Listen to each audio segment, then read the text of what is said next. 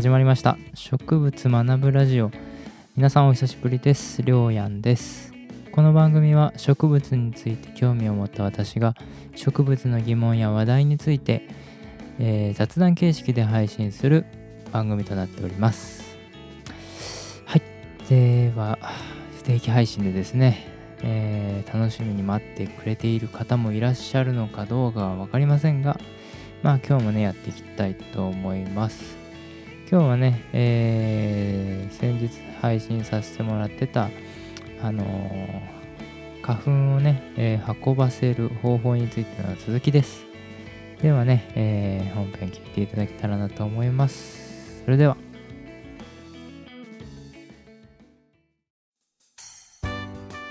はい。ではこの前はえー、花粉を運ぶ方法の中でも割とベタなんですね、えー、虫媒花と風媒花。虫や風に運んでもらう方法について話させてもらいましたけど今日はねまずは他の動物に花粉を運ばせる動物媒花について話していけたらなと思います。よくね、えー、花粉を運んでる動物っていうと皆さんのね頭の中にも浮かぶんじゃないかなと思うんですけどもそうですね鳥を利用してます。遠くまでね飛んでいく鳥を利用して、えー、花粉をね、えー、遠くまで運んでもらおうと。日本ではね、えー、鳥とかコウモリもね花粉を運ぶみたいですよ。蜜を吸って花粉を運ぶ鳥はメジロとかヒヨドリあとは小笠原諸島にいるメグロなんかが挙げられるみたいですね。その他にもウソとかスズメシジュウカラなども、えー、花には来るんですけども、えー、花を食べてしまうかちぎって蜜を吸うらしくて花にとってはねちょっとね迷惑なお客さんです。で今日はね触れませんが小笠原のツルアダンや沖縄に生えてるトビカズラ属の花これらはですね哺乳類のオオコウモリに花粉を運ばせてます。で蝶梅花え、鳥にね、えー、花粉を運ばせる動物媒花を蝶媒花というんですけども日本で最も進化しているのはヤブツバキの花だそうです。鳥のね好む赤い花びらをして、えー、私はここだよっていうね、えー、椿が花の存在を示しててで多量の蜜を用意して鳥をね誘ってます。同じ椿科のサザンカの花は花びらが1枚ずつ離れてておしべも一本一本独立してますけどヤブツバキの5枚の花びらは、えー、元がね、えー、合わさって一体となってます。そうやって共同することで花はしっかりと枝について花びらに止まる目白、まあ、虫とかとか、えー、比べ物にならないぐらいね、え体重があります。この目白をね支えているそうです。おしべも基部がね、え合わさって筒になって内側に多量の蜜を蓄えてます。花がね斜め下向きに咲くみたいで蜜が流れ出てしまわないかと心配になるみたいなんですけど、えー、おしべの筒の内側に多数の、えー、菓子がね立ち並んでるんでその毛細管現象で蜜はね筒の中にとどまることができます。一方でおしべの筒の外側は滑らかでくちばしでつつかれても穴は開かないようになってますしそうすることで横からは蜜が吸えないので、えー、鳥はね花粉いっぱいのおしべの真ん中に、まあ、頭を突っ込んでねくちばしを差し込んで、えー、蜜を吸うので顔に花粉がつくことになります。これがね、えー、ヤブツバキのまあ最もね蝶梅花として進化しているヤブツバキの作戦ですね。赤い花びらで誘って多量の蜜を用意しているけど頭をちゃんと突っ込まないと横からかじっても吸えないようになってるっていうことで確実にね、えー、目白に頭を突っ込ませて受粉してます。その他の、えー、蝶梅花としては、えー、皆さんもねご存知の梅。中国原産のね植物ですけども今では日本の風土に馴染んで皆さんにもよくね目にすると思いますがこの梅食料のね少ないまあ早春まだ寒い頃ですかね。その蜜がね、えー、鳥たちの欠かせない栄養源になってます。蜜は花の中心にある杯型のね、えー、部分に分泌されるんで花アブとかミツバチなどの昆虫もね吸えるんですけど昆虫は暖かい日じゃないとね訪れないのでそういったまあちょっとまだね肌寒い早春の時期っていうのは主な花粉媒介者はメジロとヒヨドリになります。ヒヨドリは縄張り意識が強いんですね。メジロが来たことに気づいたら高い鳴き声を上げながら追い払うそうです。追われたメジロが他の木に移動することで花粉も別の株に運ばれることとなると。同じ品種のね花粉では実らない梅。はねヒヨドリがメジロを追い払ってくれるので別の品種の花粉を受ける率が高まるということで鳥のね縄張り争いというか鳥の喧嘩にまでね利用して花粉を媒介されるっていうことでまあ非常にねあのしたたかなね、えー、作戦を取る梅ですね。続いてはまあ、えー、こちらもね、えー、馴染み深い日本人には馴染み深い桜。昆虫がね目覚める早春から春に移り変わるとするときに桜の花は、えー、夏季を迎えます。まあ、あの卒業式シーズン、入学式シーズンの時でしょうかね。学頭の部分に多量のね蜜を分泌して鳥を誘いますが鳥たちは枝に止まって首を伸ばして蜜を吸いますその時に花粉はくちばしについて運ばれますでもそのように、えー、まあ上品にね振る舞ってくれるのはメジロとかヒヨドリだけでシジュウカラは額に穴を開けますしスズメや、えー、ワカケホンセイインコは花を食いちぎって蜜を吸うのででもあの先ほどのねヤブツバキみたいなね防御する術は持ってないので桜はですね蜜を吸われるがままあ花びらも食いちぎられてしまうこういったスズメとかにはですね。防ぐ手立てを持ってないっていうことでまあなんとまあえー、悲しいというか まあ、儚いというか、何とも言い難いんですけども、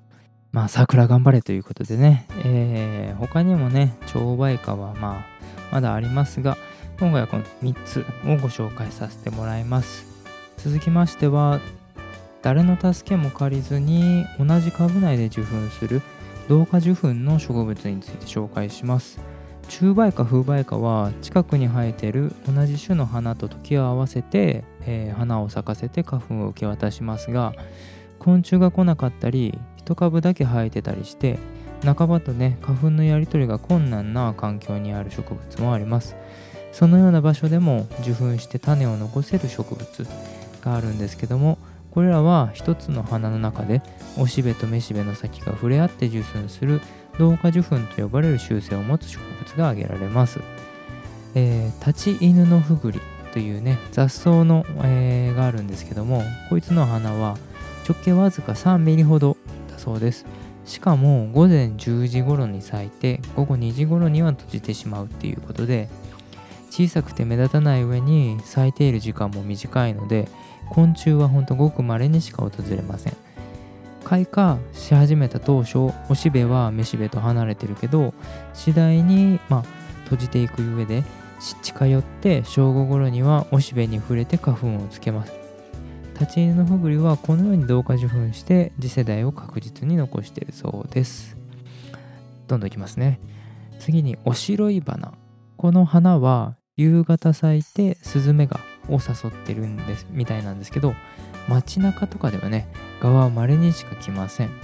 花びらは午後4時頃に咲いておしべめしべが伸び出るのは午後6時頃だそうです。午後9時頃になるとおしべめしべが花の中に巻き戻り始めるんですけどもその途中でおしべめしべの先が触れ合って同化受粉します。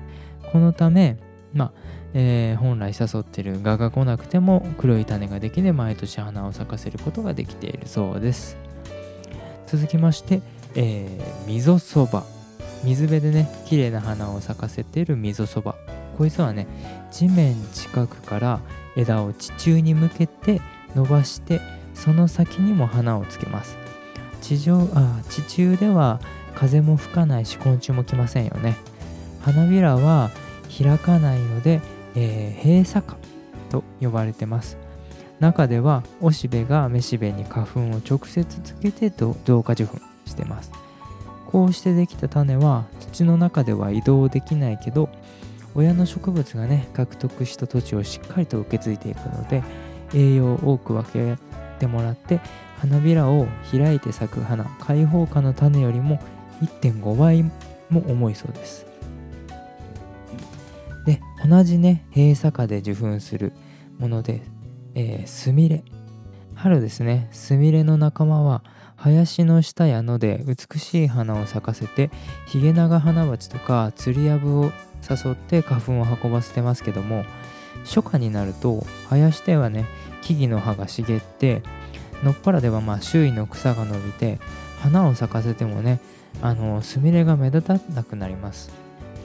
次々と実ができて、えー、種を弾き飛ばす。この頃の実はえー、つぼみのような姿をしたね。閉鎖花から育ったもので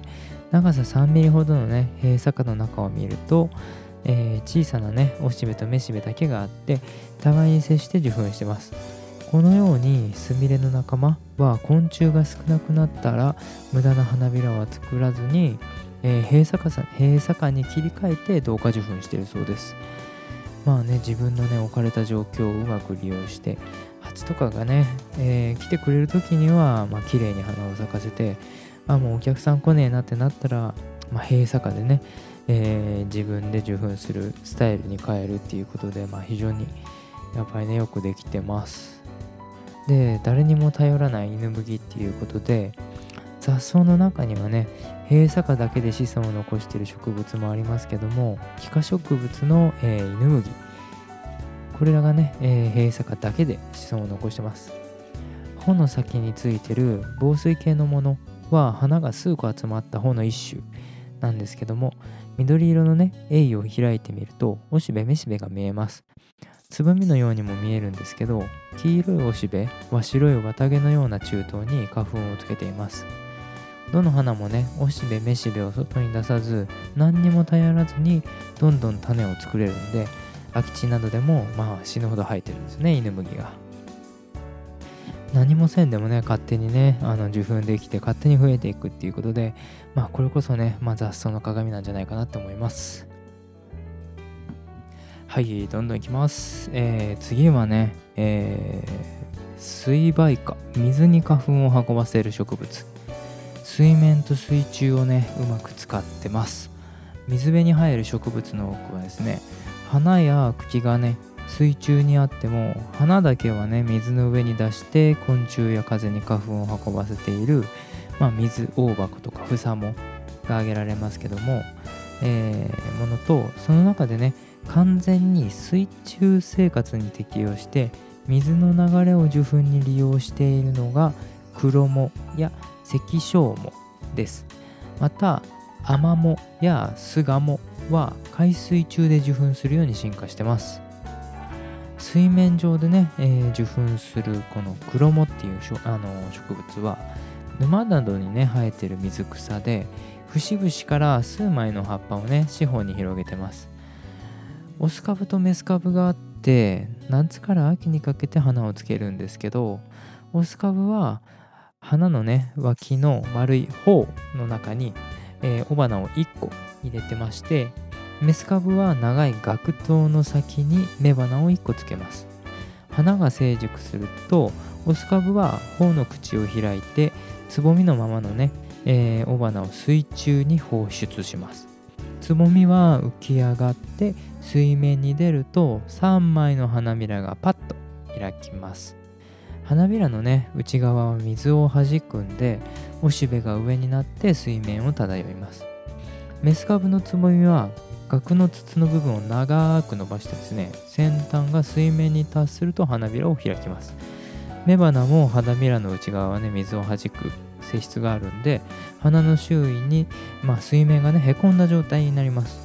雄花がそのへこむに近づくと雌花に引き寄せられて花粉を渡すようなそんな仕組みになっているそうです。こうしてね受粉した雌花は再び水中に戻って実になって種を散らすっていうことで、えー、すごくねまあまあよくできてますよね。はいこちらがねクロモでした。続いてはね、えー、長い花粉で絡みつくアマモということで浅い海の中に生えている、えー、海藻、えー、海に草ですねの、え海藻の仲間である、えアマモです。かなでひらがなで書くと、まあ、海藻ですけども胞子で繁殖するワカメとか昆布、えー、海にもと書く、えー、海藻とは違ってススキとか稲のように花をつけて種を作って繁殖する種子植物の仲間です花は細長く縦に2つ折りになった、えー、額の間に、えー、雄花と雌花が交互に並んでます。花といっても雄花は1個のおしべ。雌花も1個の雌しべだけでできていて花びらなどはありません。一つのね、えー、方の中では雌花が初めに2本に分かれた白い中灯を出して海水中を流れてくる花粉を受け止めます。その雌花の中東が枯れ落ちてからおしべが立ち上がって細長い花粉を放出すると。放出されたね花粉は長さ3 m m もあるんですって。水中を漂っていきえー、めしべに絡みつくようにして受粉するということで、まあね、えー、ぜひ、えー、ググググったら出るのかな。あのー、写真ね、えー、僕もちょっと、えー、勉強した本の中で写真載ってましたけど、面白いね、えー、生態だな、性質を持ってるなと思います。足早にね、説明したような格好になりましたけども、動物媒化に同化受粉それに水媒化ということで、まあ、植物の生存戦略ですねしたたかなね生存戦略花粉をどのように運ばせるかっていうことどれもねなんか植物のまあどんな環境に置かれてもなんとかね生きていこうっていう意思が見られてましたよね。まあ、現実世界においても置かれた環境にね文句を言わず、まあ、なんとかねできない理由ばっかり考える中で、どうやってそれをできるようにするかっていうねこう前向きなね気持ちを僕もねちょっと見習って植物から見習って、えー、私生活に生かせたらいいなとなんかしみじみと思いましたね。はい。じゃあねエンディングですよ。はい。ではね、えー、今日の花言葉は動物媒化蝶媒化のところに出てきました椿を取り上げたいと思います。えー、椿か椿族。で、えー、原産は日本いや東アジアなんですね。日本での分布は、まあ、本州四国九州沖縄と割とどこでも見れますね。開花は2月から4月用途は庭木ということで、まあ、冬から、えー、早春にかけて鮮やかなね赤色やピンク白の花を咲かせます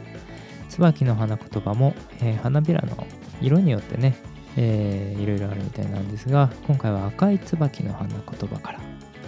控えめな素晴らしさ謙虚な美徳ということで皆さんはね、えー、どうでしょう？謙虚に生きてますか？コロナが流行ってね、えー、日本中が、まあ、ちょっとすさんだね気持ちになってマスクがない系ってちょっとね店員さんに強く与えだ当たったりだとかね、えー、歯がゆいから、まあ、うまくいかないからって言ってね、えー、他の人にね当たり散らしたりせずにね